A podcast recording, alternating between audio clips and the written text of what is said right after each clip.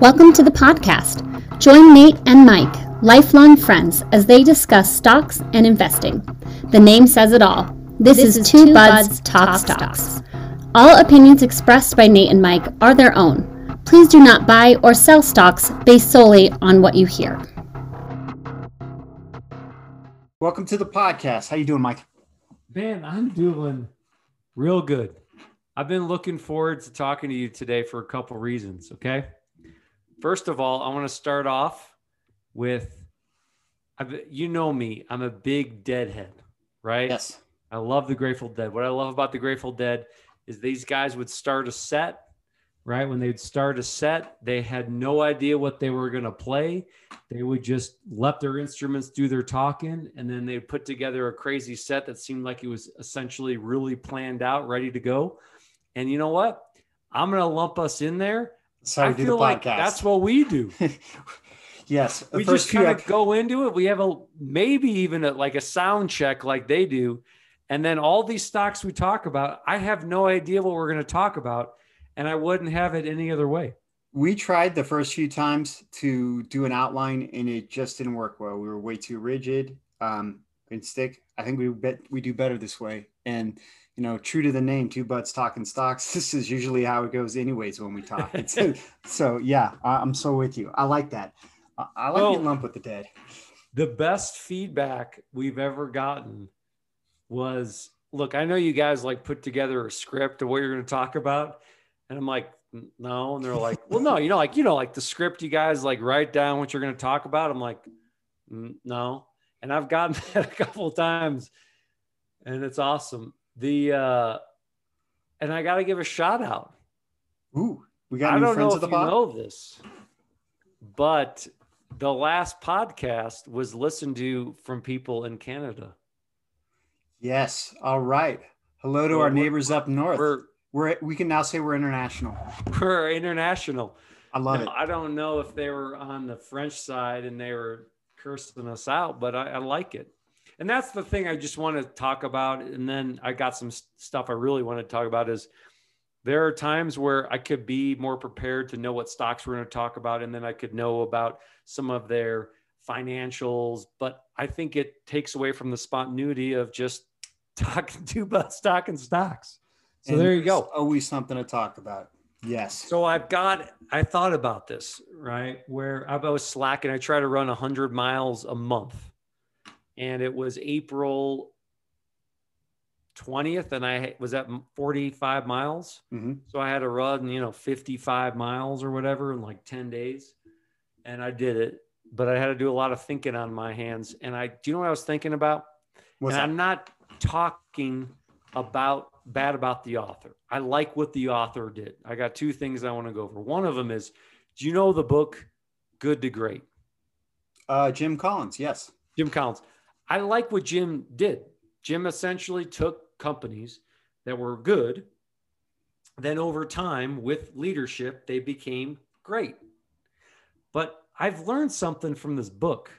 It should be good to great to gone and the point that I'm getting at in this is this isn't Jim's fault. Jim did a fantastic job, and I'm not saying this, but it's like the saying I have a saying, you know, everyone's heard the saying buy, hold, right? Mm-hmm.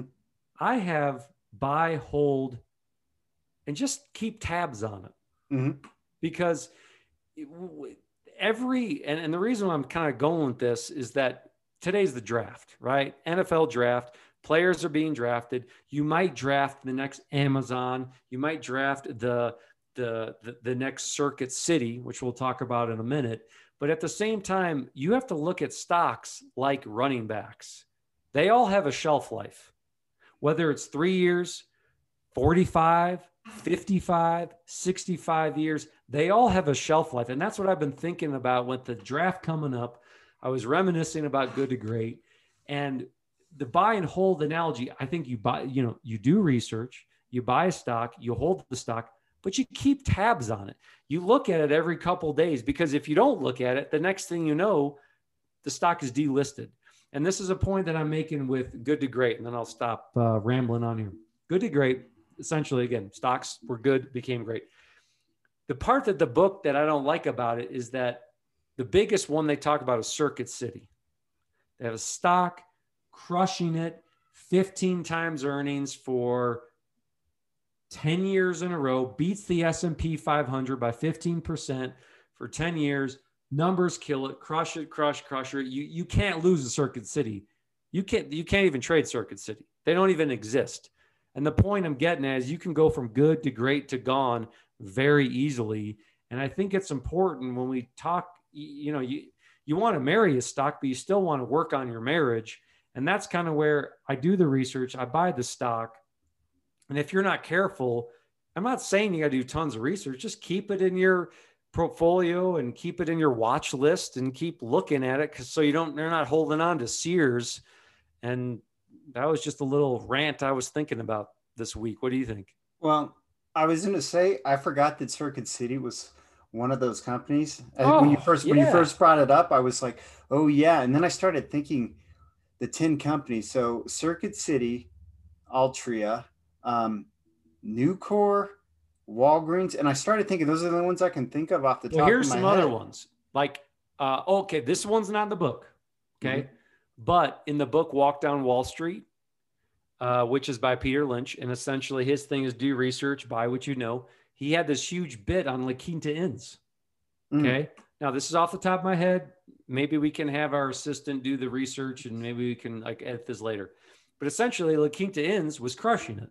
And he can back up the data that in the 90s, La Quinta Inn was essentially a modern day DocuSign modern day, which by the way, I love DocuSign. You big fan? I'm a big fan. We can talk about that later. You own they were crushing. They could do no wrong. Do you own it? And then Wyndham Wyndham Hotels bought them for like half a billion dollars, which to me is like me giving you fifteen dollars to buy some like old socks for me, right?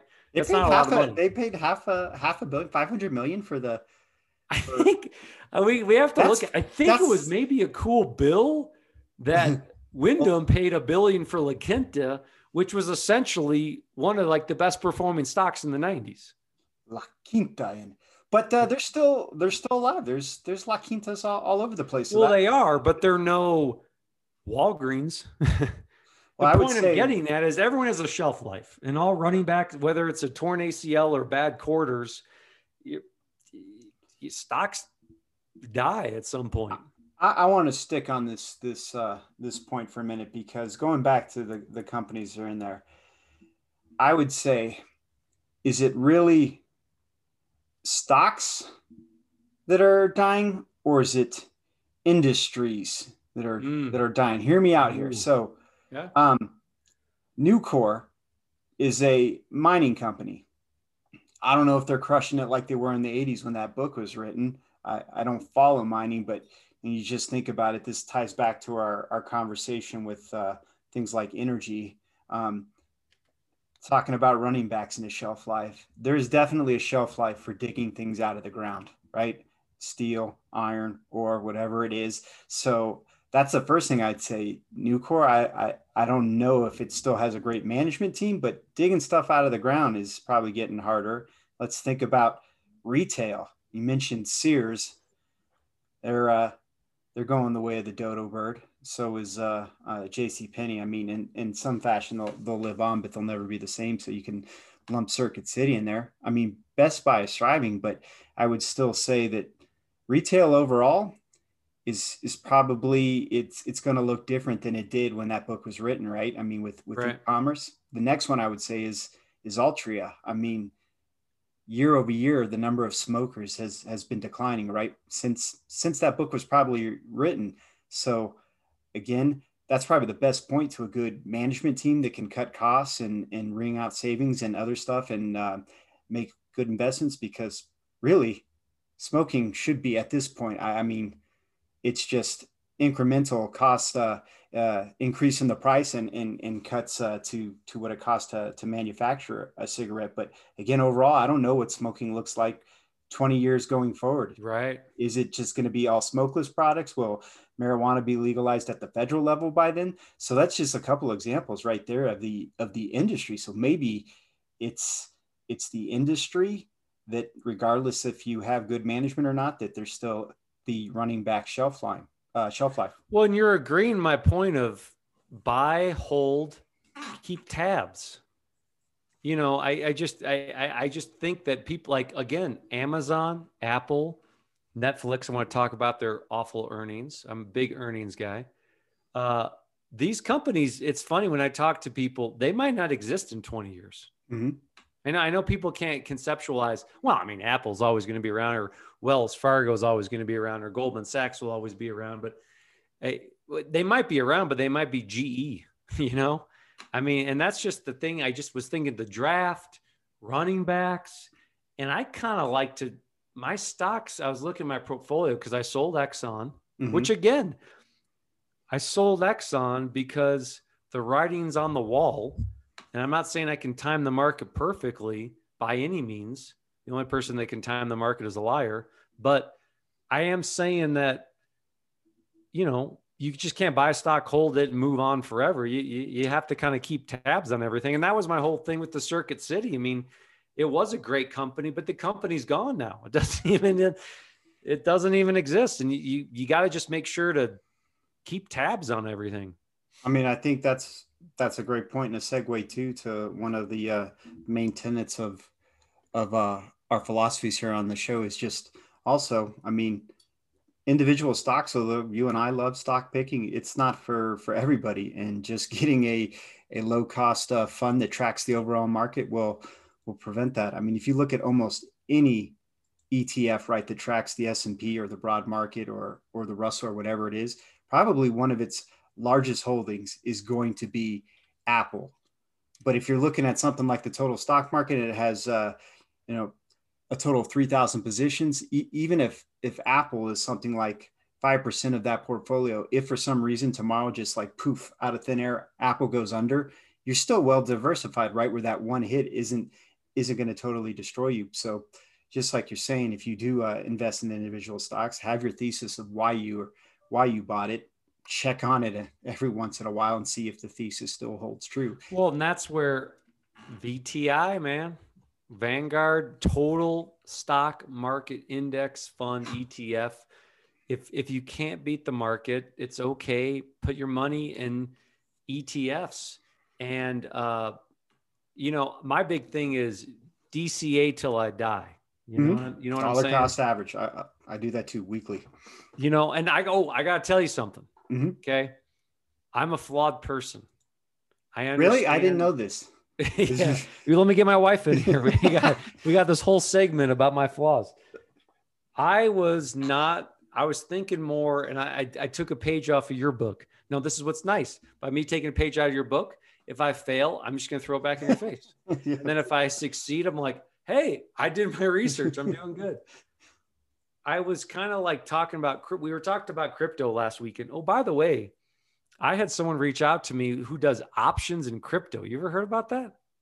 Uh, I know there's people that actually can play the uh, the futures like, market and write contracts uh, for the futures. I listen to I some. know that, and I I don't know how to do on the it. pod. I don't know how to do this either, but I was listening to a podcast called the uh, it's on the Investors Network. It's called uh, uh, we study billionaires, and one of these guys, Preston Pysh, every now and then he'll do an episode about um, about Bitcoin and cryptocurrency, specifically Bitcoin. And he was talking that he has calls that are basically, uh, I think they don't expire till the end of 2021 or 2022.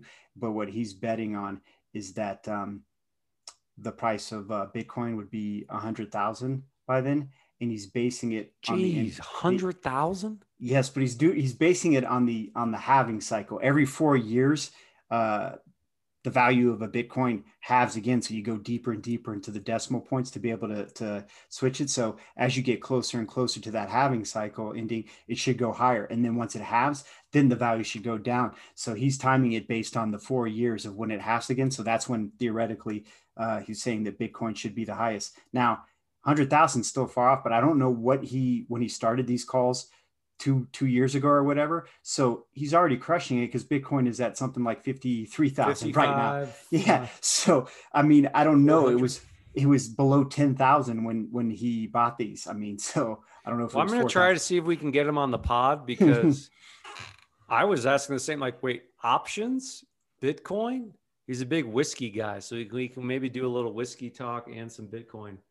We'll, we'll work on that future. But the the point is, is you you said this point of every week you buy new stock, mm-hmm. and because of that, I don't know when we last did the pod.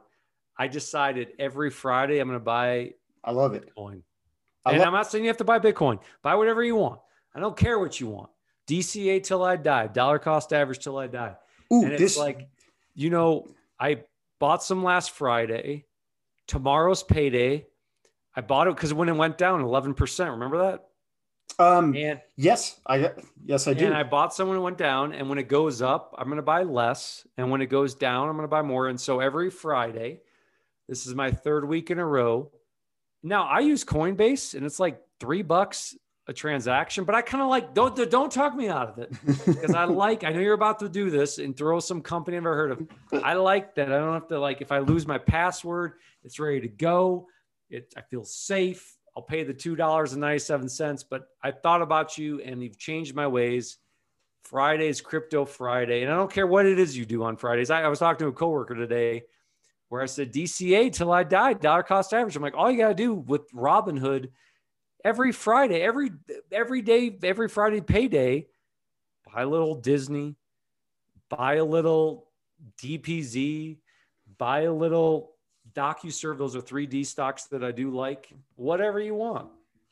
I well, first of all, I'm not gonna I'm not gonna give you a um, a hard time about uh, what uh, brokerage you use for your Bitcoin. I'm just happy that you decided to dip your toes in and and doing it on a regular basis and not doing it with uh, with more with more money than you're than you're comfortable, right? As with any investment, there's always right. the risk to go to zero. So I mean, understanding the risk and the and the reward and doing what you're comfortable with. So I love it. This is a segue though, because I was thinking, um, technically I, I, threw out some some stats last week, some some numbers, and I don't think I I, um, I did it uh, accurately. So I went back and I did a little uh, some some crackpot research, crackpot research here, so I can I can uh, I can give some accurate things. First was when we talked about Coinbase last week. I called it an IPO. Technically, it, not an Coinbase I- was an IPO. No, technically, no, it was a direct listing. So they didn't go. They, so IPO, me. IPO initial public offering is when you go public to raise money. So you're issuing share to the public to raise money. A direct listing is when you're taking all the private investors and you're giving them an option to cash out their shares in a public market. So when Coinbase went public, it was private investors that invested in early seed round and they were cashing out their shares. So all you did is take shares that were internally privately held and you made them available to the public. So technically, a difference between an IPO and a direct listing. If we're doing uh, corrections, mm-hmm. I we looked at some stocks on finance.yahoo and there is a way where you can see the split and the dividends paid. Yes. Mm-hmm. And I think I missed uh, a couple stocks where I didn't actually look at the chart to show um, the splits. But those are the only two mistakes I've made in the last, I don't know, 15 years or something. that's, a, that, that's so I'm doing pretty good, man. so second thing is I was going to say, we talked, um, and, and by the way, this is why, even if you're paying a small, um, small commission on uh, Coinbase for your Bitcoin, this yeah. is, this is going to blow you away. Uh, I love doing numbers here in spreadsheets. So I used Yahoo Finance here to go back as far as I could find data, which went back to May of uh, 2015. So I compared just investing directly into Bitcoin as compared to the grayscale Bitcoin. Yeah, yeah. Do tell, do tell. Now this is super interesting. Bitcoin had to destroy. It, it does. To. So this is assuming that there's no commissions on either. So maybe okay. not totally accurate, but we'll just go with it. So you make an investment every week. Again, you're every Friday. And I just did something very reasonable for almost anybody. One dollar every week. Ooh, now you're talking, man. Going back, uh, starting this was starting on May 11th, 2015. So we're going to say current day today, and here it is one dollar every week. So you've invested a total of let's see, it'd be three hundred and thirteen dollars. And we're doing when I say DCA till I die, it's dollar cost average You're not buying at the you're not buying at the high, you're not buying at the low, you're just consistently putting All right, give it to me. over time. Grayscale Bitcoin Trust. Over the last six years here, $1 a week, total value $8,258 on a $313 investment. And this is who is this? This is for the, Bitcoin? gra- the Grayscale Bitcoin Ooh, Trust. grayscales. All right, 8K, $365. It's, All uh, right. Well, we got hit me with the Bitcoin. Hit me with the B the Bitcoin. Bitcoin, same amount invested, same one dollar. Value, fourteen thousand two hundred and sixty-five for a. It's a. It's not even close. It's outperformed by seventy. That's double. We'll call it double. it's it's seven. It's seventy-three percent higher. So I, that's what I was saying. I was when I when I did this last week. I was saying I looked at it and I couldn't remember exactly. So I was pretty close. I think I said seventy-five percent better, but we'll call it seventy-three. Well, here's what I've only decided after you told me this last weekend. Mm-hmm. And what I like about the pod, forget everyone that listens, especially the people in Canada. It's just making me a better investor. It really is. yes. Is that what I like about Grayscale? Grayscale has the cocktail level where like you're at a cocktail party and you can be like, whoa, forget Bitcoin. I like Grayscale, man. It diversifies my portfolio, blah, blah, blah. But then when you told me, yeah, but you pay for that fee, I'm like, wait, wait, what? You gotta like pay for fee in the but I I don't want to pay a fee. So I'm I so that's the best example of the fee right there. You I can see the the, Bitcoin. difference. Now, I'm sure can if see you- the difference. even if you factored in it's two dollars and ninety seven cents per Coinbase play, I think. Mhm. Let's round it up to three bucks. Yeah. I bet you even if you factored in the three dollars, you're probably looking at still 10, 10 13,000. Yes. So they, So I'm- whatever. The, the numbers still don't way lie. better. Yes. I'm so sticking with, and I don't want this to become like crypto 101, but I'm sticking with Bitcoin. I'm buying it every Friday. And every Friday, I'm looking at potentially adding more position. Yeah. Um, we talked about stacking earnings. those satoshis. You know what that is? Satoshi. It's No. what they call. So um, Drop the knowledge. so named after the guy that created Bitcoin. Uh, I can't think of his first name. Satoshi? Satoshi. He's a Japanese man. I don't can't remember his first name, but his last name is Satoshi. But again, I told you about the uh, the halving cycle. So right now you can go out to eight decimal pl- eight decimal places on a Bitcoin. That's how much it can be sliced up. So I think that is what would be considered one Satoshi right now. Is if you if you just bought like uh, uh, Mm. going eight decimal points out. So it's just another way. Those those in the know, I can't take credit. I just like I said, I listen to a lot of stuff, and I kept hearing referred like keep stacking them satoshis. I'm like, what are they talking about? And then finally somebody said that's what it is. So each time you're buying right now with the dollar amount, you're just getting those little little slices. So you're stacking up those satoshis. Eventually, over time, hopefully, it adds up to an entire Bitcoin, right, or multiple bitcoins. So DCA, I'm I'm on board. DCA till I die. I'll do that. Uh, earnings season. I know we talked about earnings last weekend, and this is like a mental exercise, right? Mhm. So last week, it's funny when a company totally biffs it on the earnings. You're like, it hey hey this this is doesn't even matter. Like this is long play. I don't care how many subscribers you got. But then on the flip side, like I'm in it forever. But then when the fundamentals are there, but then when the when it hits, you're like, yeah, buddy, cash in. Facebook crushed. They were up like eight percent. Awesome to see. Watched it live. I gotta say though, and then we'll, I'll try. I know earnings are boring. We can move on. Facebook crushed. Amazon, or excuse me, Apple crushed it. They went up like two billion. They're estimated at what 77 billion. They hit or 97 billion or 7 billion, 9, 9 billion. Dude, Netflix, man. I'm telling you. I've been trying to tell you. I know we argue back and forth on this. You take when you compare the streamers, okay? Mhm. You've got Disney. Okay, so they shut the parks down. Well, we've got Disney Plus. Okay, their streaming revenue stinks. Doesn't matter. We got the new Star Wars movie coming out. Uh, you go down to um, Amazon. People aren't watching Amazon Prime anymore. Well, they're still buying stuff. People aren't buying stuff. Now they're watching Amazon Prime. You've got different levels of revenue. You got Netflix, which I'm not a fan of, and I haven't been a fan of. And you and I argue about this over and over. All they have is Netflix. They spent 17 billion and now they were down what 6% because the subscribers weren't there. If Disney doesn't miss on subscribers, doesn't matter because the parks are open. All right. Still well, fan Netflix? Well, well, let me just let me just uh, let's see if we can just even the playing field on this argument. When's the last time you went to Disney World? Uh, last week. When's the next time you plan on going to Disney World? You got any uh, Disney 2020 2022 I'm going. You, you got any uh, cruises with Disney Cruise Lines booked in the uh, in the future?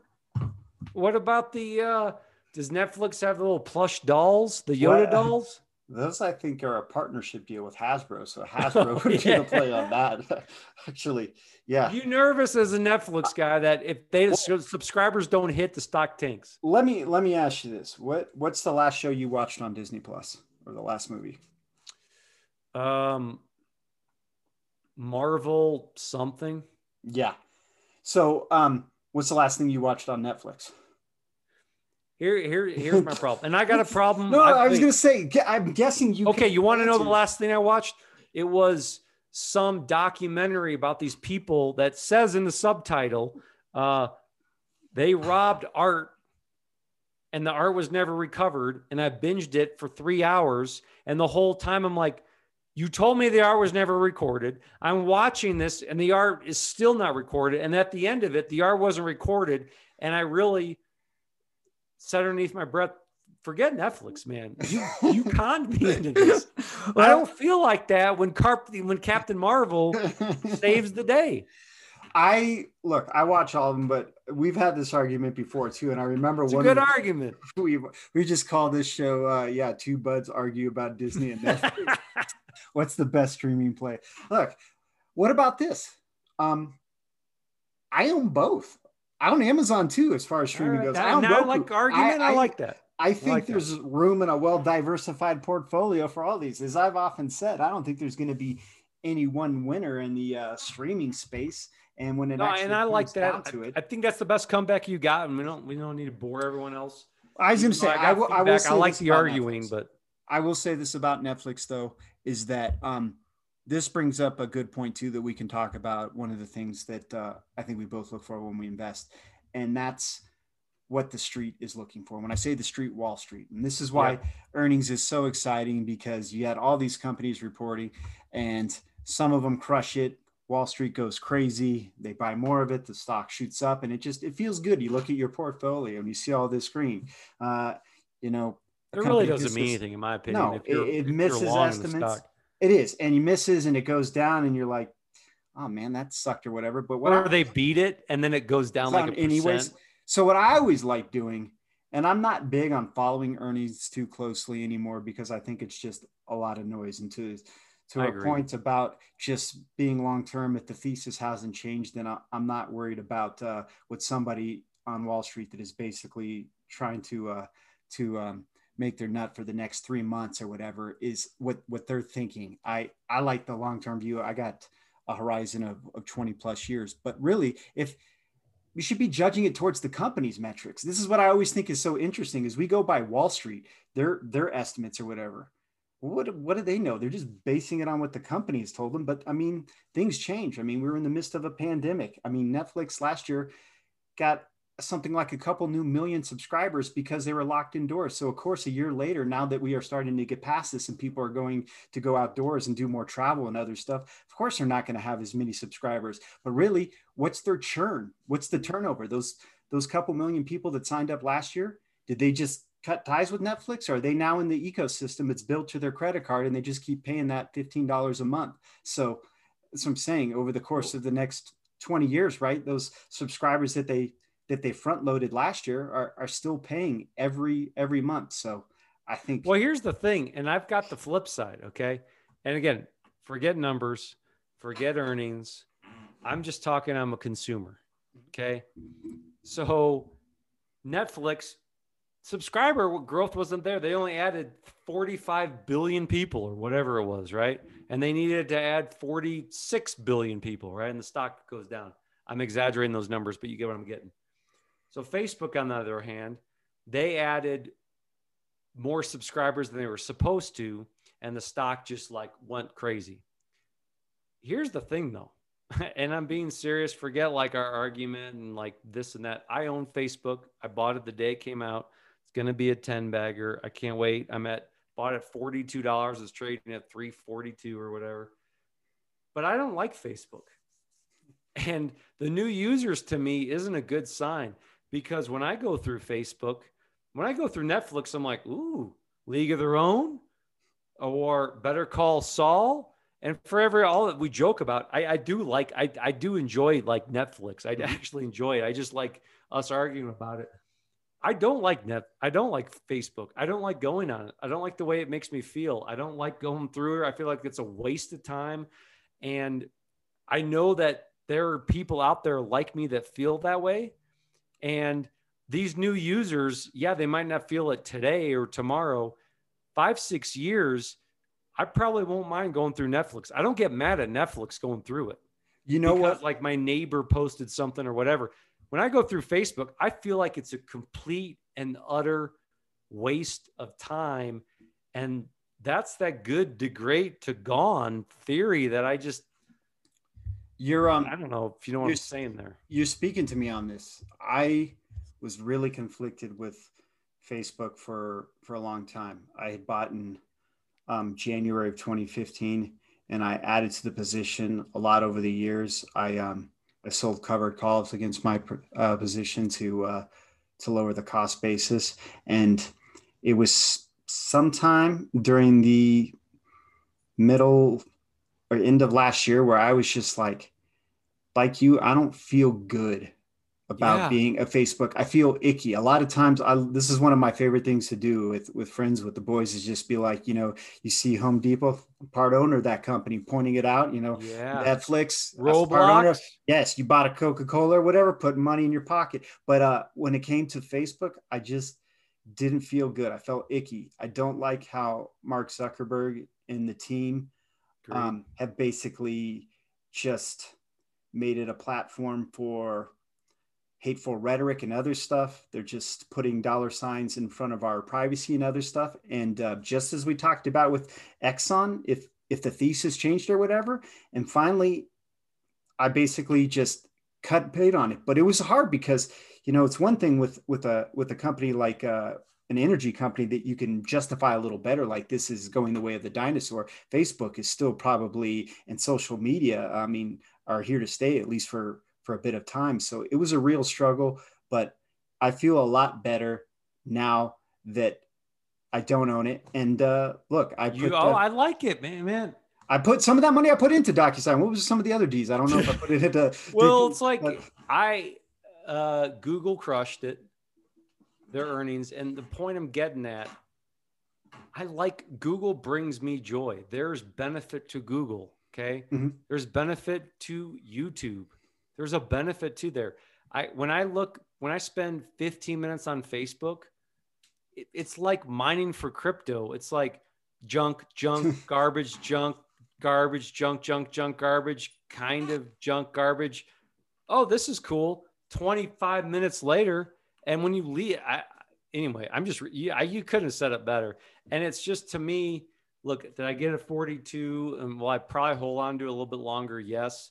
Am I and it's like, and here's a good example. I was thinking about shorting stocks and owning them for long. To me, it's like betting the uh, the under. you want to bet the over. That's fun, right? Come on, let's score points. The under is not fun, and that's like wanting companies to fail. And if I'm going to be deleting my Facebook account, which I'm close to, what am I doing holding on to the stock, a company I don't believe in? Whereas like a Google, I don't own Google. I haven't owned Google. Uh, I like the D's. We let's focus on some D's. I like DocuSign. Started at 38, 225. I like where they're heading. It's a legit company. DPZ. I don't want to get into CAGR stuff yet. I don't know if mm-hmm. we'll get to there today. We can go back to it maybe next time. Well, we can uh, we can end the show at least with a few just to keep it going. It'll be like a, a, a long running series. We'll get to yeah. We can do like a couple CAGR talks. Yeah. By the way, I finally found out what uh, what TransDigm does. TransDigm. Don't remember? tell me. Let's save for the CAGR talk. Uh, I like uh, D stocks. Um, oh, by the way, I like your uh, FinWiz. Fin oh uh Finviz Finviz Finviz man, I, I again I learned something new man. Uh, so I like a couple things, and then then we can kind of move on to this. Is that I talked about what DocuSign, Domino's, DPZ, put Disney in there. D stock. I think it was Disney, wasn't it? Disney. I like Disney too, man. Yeah. But that's what I'm saying. To your point, I am going to go to the parks. I do mm-hmm. like the Marvel movies. I do like Disney's performance. I don't think they're evil. I like the dividend they pay. I like that they're in the Dow. I could go on and on and on. I don't. You know. Like you know they actually don't pay with Facebook. You know they actually don't. They don't pay the dividend anymore though. They they Disney the, doesn't pay a dividend. They cut it during the pandemic because again, remember as you said, what the majority. No, I don't the, believe you. No. The, the majority of their business no. is the theme parks, is the cruise line. How all those no, employees that they had to. You don't think, tell me Disney doesn't you have a think dividend. they could lay off something like a couple thousand employees last summer and then oh say, yeah, but we're still gonna, they don't have a dividend. Still, that we're still going to pay a dividend when they had to let almost every employee from the from the theme parks and the cruise ships go. So yes, I don't know when they're going to start paying it now.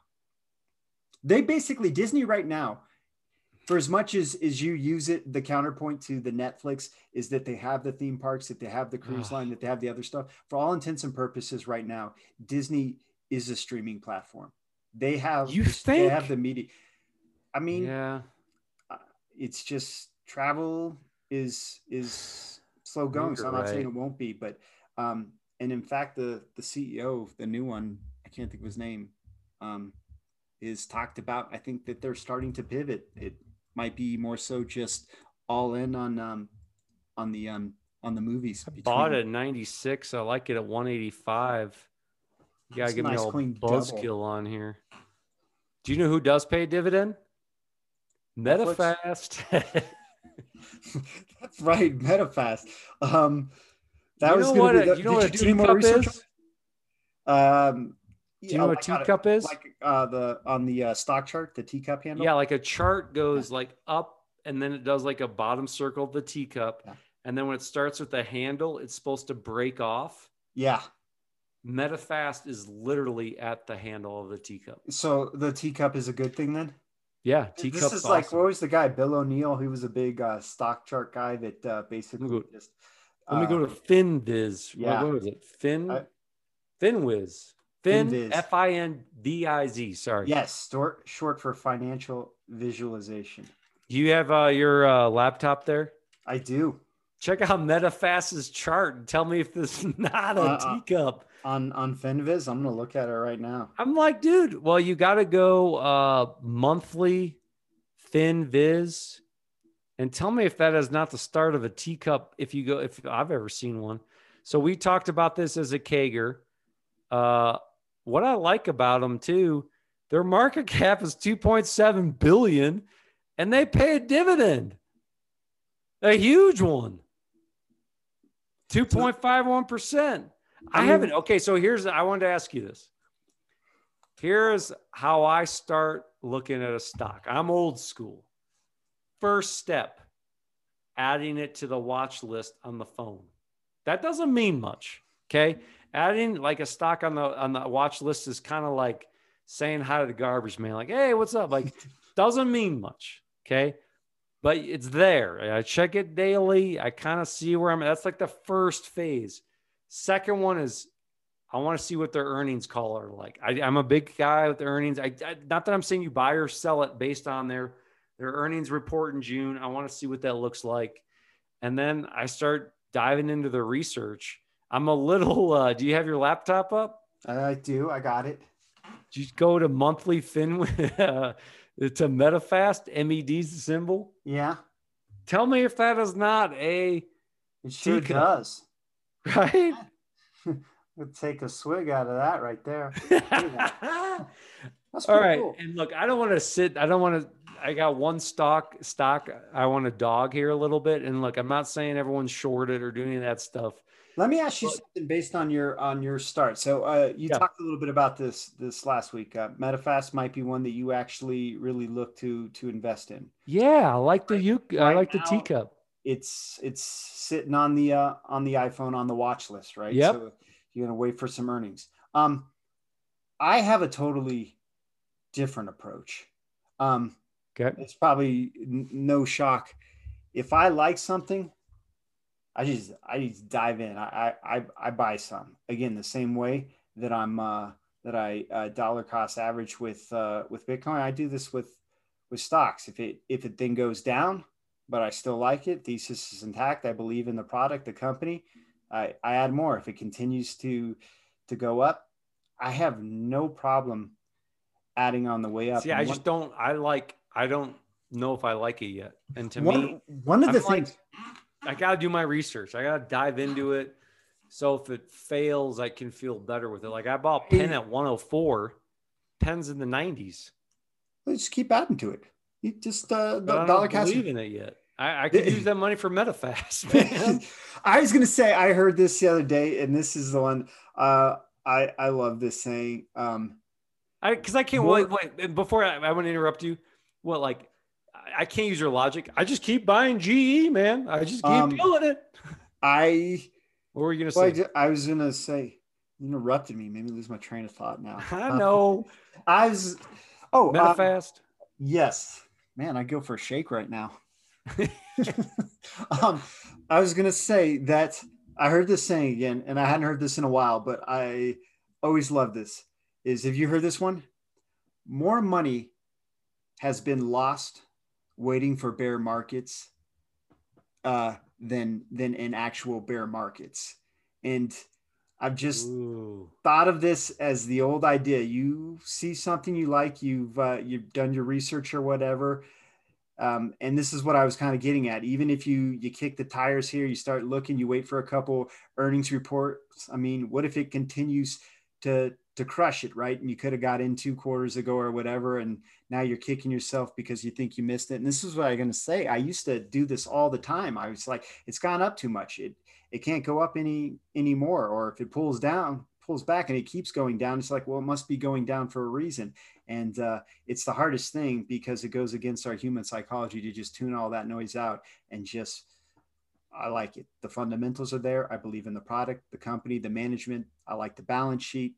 Well, I haven't got. That's my in- point. Is that I like what you're saying. I'm doing a hybrid. I haven't. I haven't looked at the balance sheet yet. All to my numbers. I like to spend at least an hour looking at balance sheets, cash flow. But I kind of like that idea. I mean, I mean, looking at them, I like here. I mean, just looking at using Infinities again. One of the things that I really like about it is um, they have no long-term debt. Oh, nice. I Um, love no debt. Where'd you see that? I'm, So I'm just getting you- used to the site of When you click on the uh, and when you go to finviz.com where you can Yeah. put your ticker signal uh, ticker symbol in the top left there or the the actual just type the company name it'll pull it up and you see the chart there and then Yeah. below that it has a bunch of uh, of the basics everything from market uh, market cap to their to their sales book to share cash Yeah. if they pay a dividend all that that PE and again a lot of metrics I really don't Where do you see the no debt? Oh, right there. we'd say yeah so you have long term debt to equity zero. I love it because it makes it simple. Things in green are good. Things in red are bad. So Man, I'm all about the zero debt. You know what? Tomorrow's Friday. I'm gonna, I'm gonna buy some. I love it, dude. I, go Did you buy it. some? Um, no, I, I haven't. But here's Look the at the dividend, man. Two point five one. That's a nice, juicy. I mean, it's way look better Look at that market cap. And this we talked about this till death, but Here's a, here's two some of the other things. seven billion dollars is like me having fifty bucks in a checking account. I also look a couple of things I also look at too, along with uh, looking for companies that have uh, Do low debt or no debt. I, I saw this in a, a Peter Lynch in an old um, conference or something where he was speaking, and he had this great line where he was talking to the audience about it. He's like, "So get out your pen and papers, everybody. Write write this down. This is this is a great tenet to to to help you uh, invest in, in good companies." He's like, "Okay, you got your pens and papers. You're ready to write this down." He's like, "It's really hard for a company to go bankrupt if they don't have any debt." and it just always stuck with me, right? So it's one of the Mm. reasons why I've looked for that. I mean, again, you can make a lot of mistakes along the way, but if you're not taking on debt or you don't have debt, it's much easier whether we're talking about our own personal finances or a company or whatever. I mean, if you don't have a lot of debt, it gives you a lot of flexibility. I mean, just think of you and I, you want to go on vacation, you want to invest in a side project or whatever. If you don't have a lot of debt from cars, boats, or credit cards or whatever it is, it gives you a lot of flexibility. So that's always stuck with me is the number one thing that I'm looking for with companies is very low debt or or no debt. And low debt could just mean that if you, they still have debt on hand, but you look at their money that they're making and from their cash flow, they have no problem making those those payments. Just like you and I, if we have a mortgage payment or whatever, we have income coming in. We know that our our paycheck can can cover our our uh, mortgage payment or our car payments, whatever it is, and you're you're in good shape. I mean, things can always change, but hey, is that your uh, FinViz uh, ad coming up? They do play a lot of ads. Is it me? Okay, no, so do this for me first. We're looking at charts again. I don't want to turn this in. I, I like Medifast. Mm-hmm. They've got great stuff. I like the no debt. I like the market cap. I like the dividend. I like the teacup. I'm actually buying Medifast tomorrow over crypto. I love it. I'm buying that return on actually equity. I might do both, but forget return it. on equity of 78. Can I just like and look? This is a disclaimer. Okay. Um, I'm not trying to say like everyone, this is not like GameStop where everyone needs to go short the stock. I'm just saying bring up the chart of Ford F. And all I'm not trying to dog Ford and we can move on. It's just there's been there's so many nice charts out there. And did you bring up Ford? Yeah, I'm bringing it up now. Default oh, sorry, to the last year. Nick, I'm sorry. I, I had you on mute because of the Medifast or the uh, Fin with this hmm. uh, ad came up. Do you bring up the Ford chart? Yeah, I'm looking at the monthly now. And I'm not trying to like dog on Ford. I'm just saying this is a stock that doesn't appeal to me. 43 million market cap, which is not negative.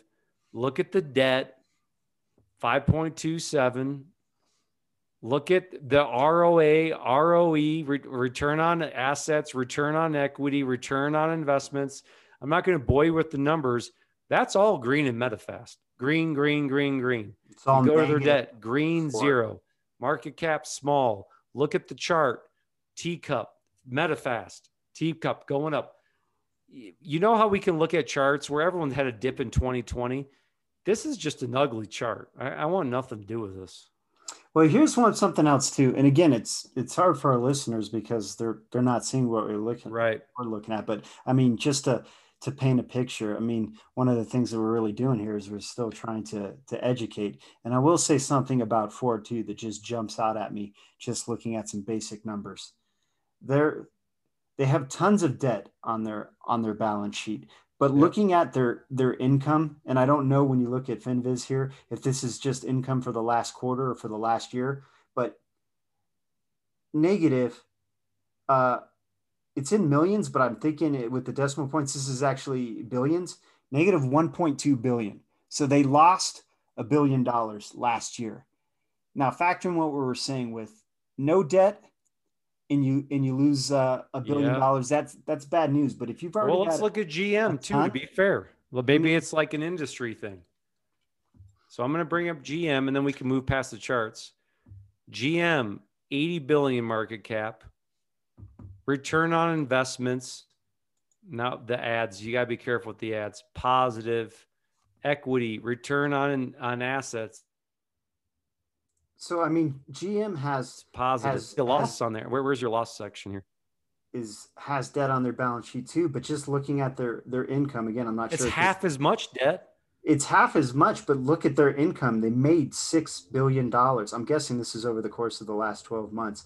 But that's a stark difference between mm-hmm. a, a car company that loses a billion dollars and has a ton of debt on their balance sheet, and a company that that makes six billion dollars and has has uh, half the debt. I'm sure they can manage those debt payments. So regardless if you're if we're talking um, car companies or anything, that's still a, a good jumping off point if you want to you know kick the tires so to speak on a company and look at their balance sheet. Start looking at how much money they're bringing in and how much money is going out because again, it's bad news if more money's going out the door than's coming in. So we can move on to something else. I like, we're not uh, sponsored by them yet. I like Fin, F I N V I Z, for my symbols. When you do finance.yahoo, make sure to look at D is dividend, S is split. And I wish I looked at Penn when I bought FinViz a little bit more, but I like Medifast. I'm kind of in on them tomorrow with a little crypto tomorrow. It's Friday, payday. Because here's the kind of a big thing too, a little bit of a change of segue is, you know, I was talking to a buddy of mine, and even if you throw 300 bucks on stocks on that Friday of payday, you would have just blown that $300 that you wouldn't have otherwise 150, 200 whatever it is. And now that we don't, that we can buy fractional shares, mm-hmm. um, DCA till I died. Dollar cost. I like here are my new sayings I had today. DCA dollar cost average till I die. Buy, hold, keep an eye on. I like it. Um, buy and continue to try to follow the thesis if it meets meets us. I don't know. We'll work on that. There's all sorts of stuff we um, can do. Can we uh, cut that out of the uh, podcast? oh, I, I, by the way, you know how we were talking about uh, again a random thing we were when I was running how you've got Watch, which is Walmart, Amazon, Target. Just so the listeners know, Costco. this isn't a real thing. This is again, this is Mike's thing. The All watch. Right, we got watch. I got a new one. Now I got to give you props here, and I don't do this a lot, so maybe you should mark this.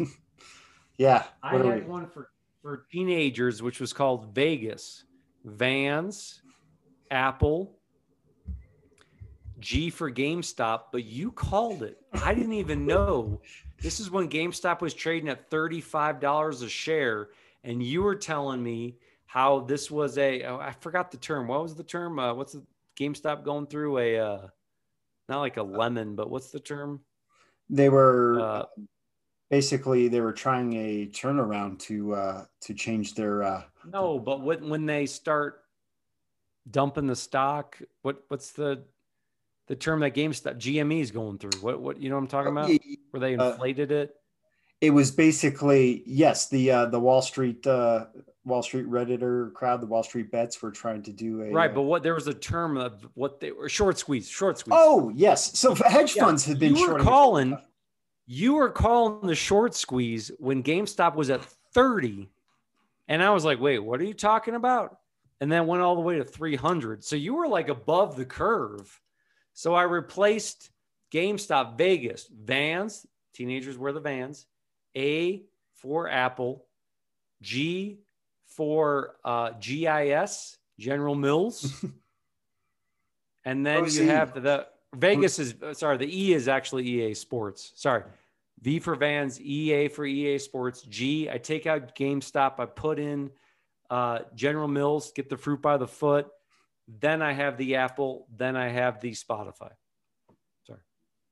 I like, I definitely like Spotify. I definitely like uh, Apple. Spotify or Shopify? Which one you like? Um, here's it. I love Shopify. Own it. Here's here's a little note. Yeah, here's they, a little note. They crushed it. I bought at ninety three dollars and fifty eight cents. Shopify. Yes, it's my best performing stock. All right, what's that symbol? S P O? Or no, it's S T O P, right? No, what is it? Uh, shop. S-H-O-P. S-H-O-P, that's right. I don't know. What, what are they trading at these days? I haven't looked recently. Well, here's the funny thing about Shopify. Sorry if I bored everyone with my watch and my Vegas. We'll move on. Is that Shopify was up 15% because of their earnings, and then Spotify was down 10% because of their earnings. You bought Shopify at what? Uh, cost basis of 93.58 was my very first purchase. It's trading at 1233. Yeah, that's a good old fashioned 12 bagger right there. Oh, buddy. So nicely done. Yeah. So that was the very first purchase. Now I have probably bought uh, shares all the way up. So well over a thousand dollars I paid for it too. But here's the thing Factor in those shares that I bought back when it was uh, $93, and it's still quite a hefty return. So, this is why I've never had a problem just continuing to buy uh, on the way up. I, I just love watering my my flowers. So if it's going up, I will continue to keep putting money in, whether it's Netflix, Amazon, Shopify, Sam Adams, whatever it is. SAM, Sam Adams. That's that's one of my favorite indicators is a bullish indicator, something that is going up. I mean, I realize things change and this is really not a correlation, but I always like to think of uh, Newton's laws of motion. An object in motion tends to stay in motion. And I find the good companies just quarter after quarter, year after year, will just over time just continue to to keep going up. And I'm really not worried about the price I get in as much as if I just think they're going to continue going up to just continue to buy and to continue to to hold dollar cost average, as we say. I like your uh, Shopify. I like your Sam. I don't own any of these. I like your DocuSign. Do you own uh, DPZ Domino's? We can talk some CAGR and then wrap things up. I do not. I'm tough because um, I've actually gotten to a point where I, if I mean, like I said, I, have never met a stock I, I, don't like. I mean, look, I want to get into I want to get into Medifast too now. I want to get into DPZ, but at some point, I've finally just reached it, and I was just like, my portfolio. I have enough stocks. I have enough diversity.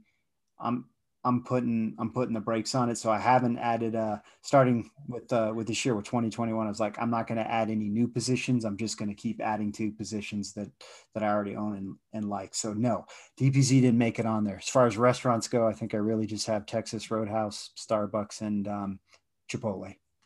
You have uh you interested into a little Medifast? I saw this on the t- okay, so let's do Nate, why don't you explain to everyone what a CAGR is, and then let's do like five CAGR stocks and call it a day.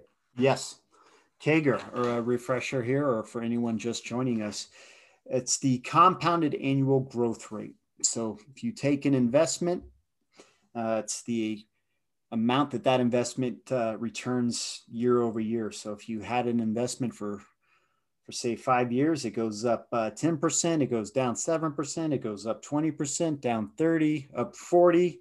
It's not just as simple as just taking the final dollar amount you have or averaging those. There's an actual formula that will give you the return that you would have gotten over that five year period. And that's what the CAGR is. So when we're looking at our investments, a good jumping off point is for any investment that can uh, return 15% or, or better over a long period of time, you're probably doing really well. The S&P so, as a whole has done about, I mean, something like a 11, 11% historically or something. So, well, and we're trying to break this up at the end of segments here, where we started with you know Netflix, Booking, Amazon, um, Airline, Apple, Market, Access, Boston, we're essentially old old D we talked about, NVIDIA and Medifast, obviously. So we left off at number 17. We're just going to do a couple here today and wrap things up. After 17 was so 17 was Exponent, which I still like Exponent too. They were the consulting firm in the Bay Area, um, which I don't have any consulting exposure. I like these guys just as much as I like Medifast. Mm-hmm. So after Exponent, we've got, which we have talked about for a long time. I don't own it. You don't own it. I just think, and the analogy I use is like the sports analogy, and that's DPZ Domino's coming in at number 18 at 24.4%. Domino's is just a pizza company that was trading in the teens for I don't know how long. They got a new CEO and they're trading at $325 a share. It's pretty remarkable what DPZ is doing. It's one of those D stocks I talk about. so one of the things too that I like about Domino's is that I've heard this uh, this discussion is is Domino's just a pizza company or is it an actual tech company? Because they're mm. they're one of the very first restaurants that built their their app from from scratch, right?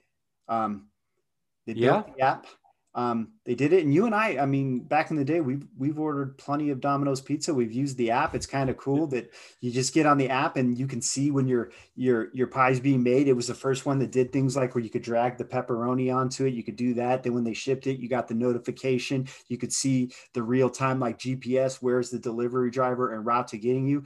But that technology is obviously worth something. They built that from scratch. I mean, they're one of the I mean, they don't need to partner with with DoorDash or Grubhub or anybody else. They have their own fleet of drivers. They have their own technology. But more than anything, they have a valuable customer list. They send all sorts of promos. So once you you get on Domino's um, into their ecosystem too, they send you all sorts of coupons. You just it's easy once you have your favorite pizza there. You can just reorder it without doing anything. So, um, well, and I mean, you, and that's you kind of make me questioning back to Disney because you said it's a streaming company now.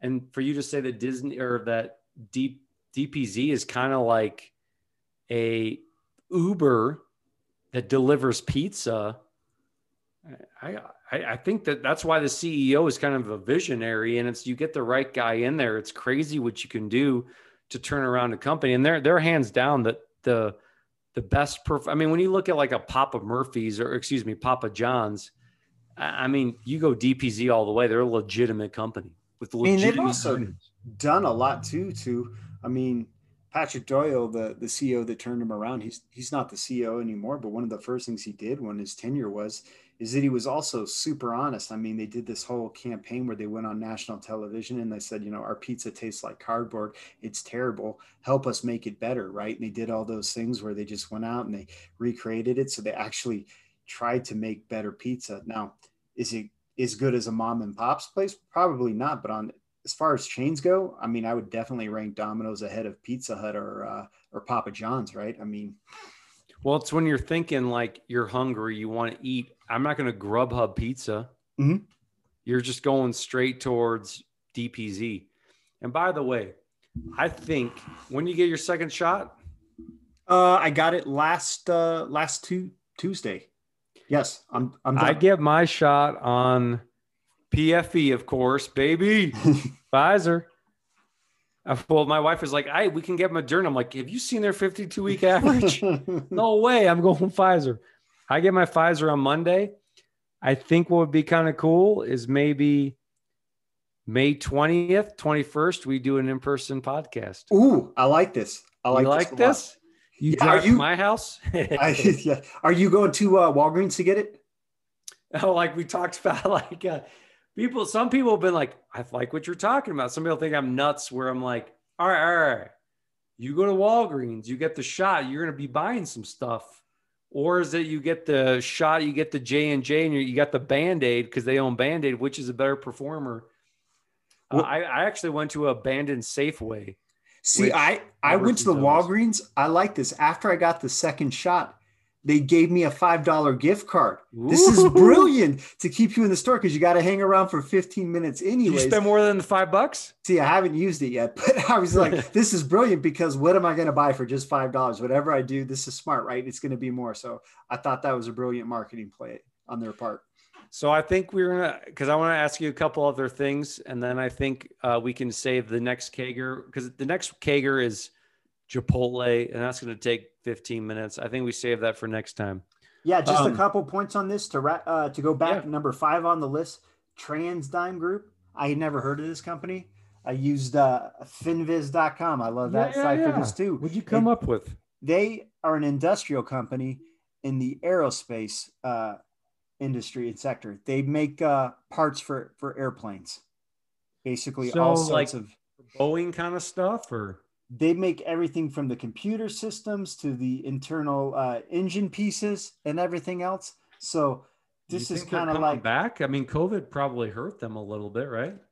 This is what I was thinking the same thing too, but I don't know how those how that supply chain works. If those i mean if their contracts if they if that stuff is paid for months TD, and years in advance tdg is the symbol TransDigm group yes man i'm looking on them on finviz uh, let's go to the monthly here good god that is like so essentially just to summarize They were at $31 a share pre-COVID. They were at 668.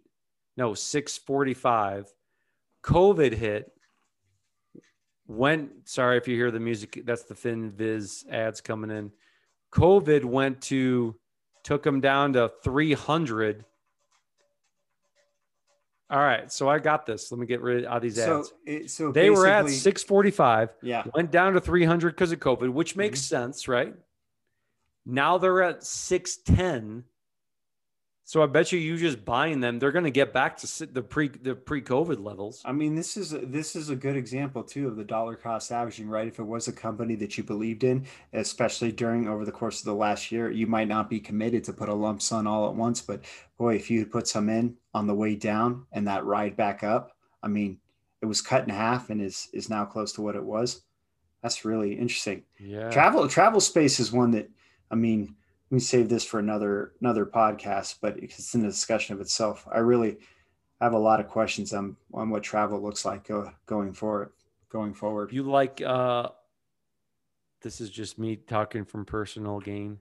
Mhm. I've got United. I bought it at 60, came off the 90 high. I DCA'd it dollar cost average at 22, which is crazy. Like the the lowest it's been in like 15 years. It's back at 53. So I'm ahead. I keep riding that train. I'm gonna choo choo all aboard. I think if if pre-COVID levels were 90, here's here's what I would here's what I would say just based on what we were talking about with uh, TransDigm, um, is that if you believe in air travel, especially, maybe the play is not trying to figure out whether it's going to be Southwest, United, yeah, American, but maybe the company that actually makes the the parts for for the airplanes. I mean, you just have a way to play play the space all together without. I do like a lot of picks like that way too. It's just like I don't know which horse is going to win, but. I can bet the field. The other one here too was we talked about Tyler Tyler Technologies. oh yeah, that's right. This this is a good one. This is brilliant actually. They make uh, software. It's specifically uh, more so accounting software, but their biggest customer, the Uncle Sam, U.S. government. That's that's brilliant, man. I, I feel like uh, they're always going to be uh, selling software as long as uh, the government's around, which it will be. You got me sold on the uh, TDG, man. There you go. Put a little in TransDigm. Put a little in Medifast. Put a little in Exponent. I was watching the baseball and I saw an Old Dominion because we're to Old D. I'm like, hey, Old D. That's a good one. I like just as we talked about, just those innocuous companies that you don't think about. I mean, I put an Old Dominion freight line right right there with waste management. You're just your local company that yeah, man. Well, they're picks up your trash. it's like uh, the the ads for the baseball. Like when they hit a home run, I'm like, I see Waste Management, Old Dominion, Wells Fargo. Those are some. Do you know what Salesforce is on the Dow? No, I did not know that. When did this happen? I think okay, this might. I, I could have sworn I saw that. Maybe they are. I mean, I guess it's possible. That's another one too that I've never never had bought, but I often look at uh, at Salesforce.com. I, I, I "Oh, could be wrong. So hold on. Um, Yeah, we'll edit out all this dead silence as you. Uh, yeah, yeah. Everyone loves to hear that. Well, we'll do more research on that. So here's what I was thinking. Yeah, it's on the Dow, man. All right. So what? Did Actually, I wonder what it replaced. I love my story of uh, not my story, like I came up with it. Woolworth was like one of the best go-to Dow components, and then boom, they went totally belly up again. Another company. Oh, geez, I got I got more ads coming in here. Hold on. That is the one downside to FinViz is those ads pop up all the time. I know. Uh, but it's actually worth it if you love ads. and you Yeah. love click if one of your things are like I love clicking on the That's- Xbox to That's get rid of uh, yeah, that's why it's uh, you can get the free stuff. I mean, you could pay for a subscription, but I'm like, ah, the free version's pretty good too. I'll if I'm a billionaire, I'm still not paying for that subscription, right? Uh, I was gonna say, I here are the questions I had before. What was the stock I was talking about? Uh, Salesforce. Oh yeah, Woolworth. So Woolworth was again good to great to a gone company. You know, Woolworth became uh, Foot Locker, right? Yeah. We talk about that. Mm-hmm. So Woolworth was a Dow component for 15, 20 years. You couldn't miss with it. And then Walmart replaced Woolworth. Isn't that kind of a little bit of a slap in the face? It is. Either way, yeah. Look Salesforce is a CAGR. Spoiler alert. We're going to talk about later. Here's my question. So I think we got to do in-person podcast. Mhm. Is it going to be better or worse? What do you think?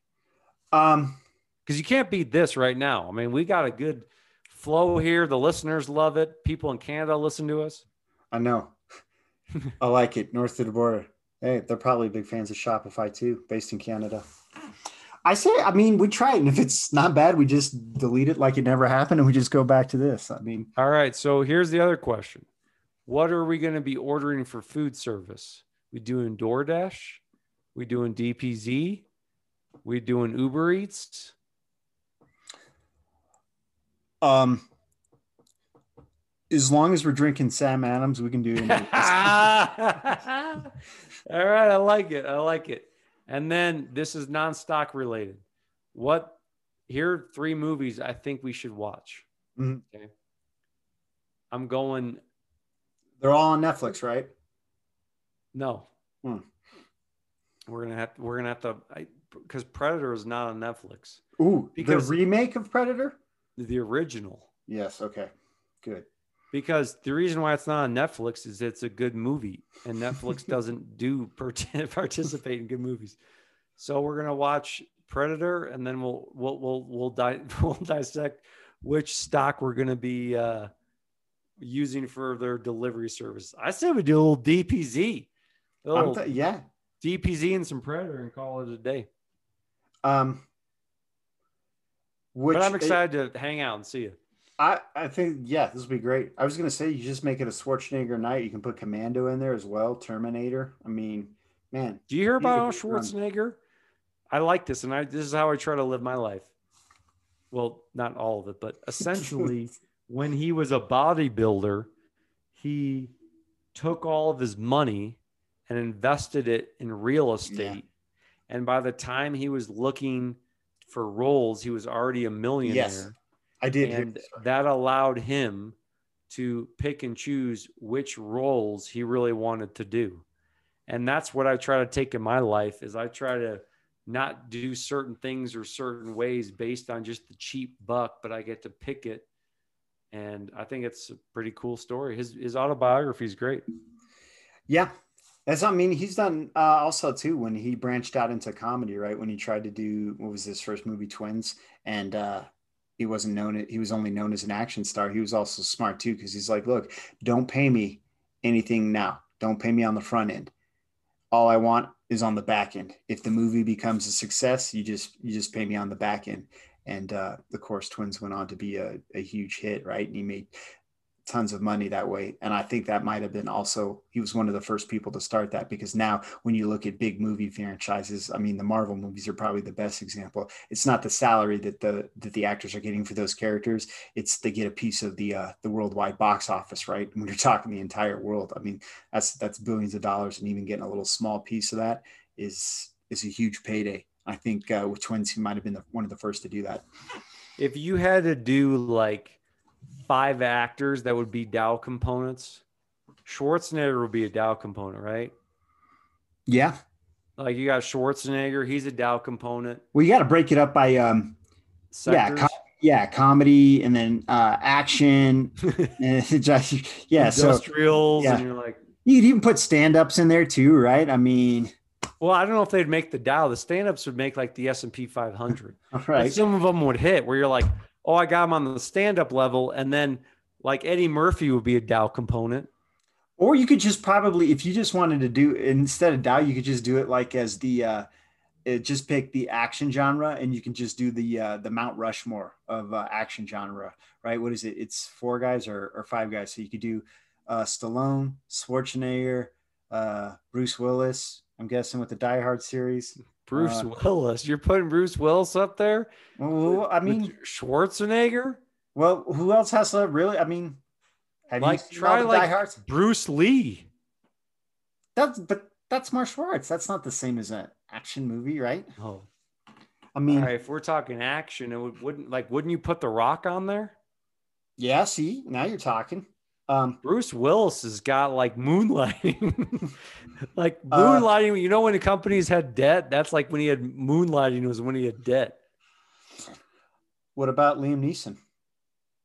That guy's he's made a ton of action movies, right?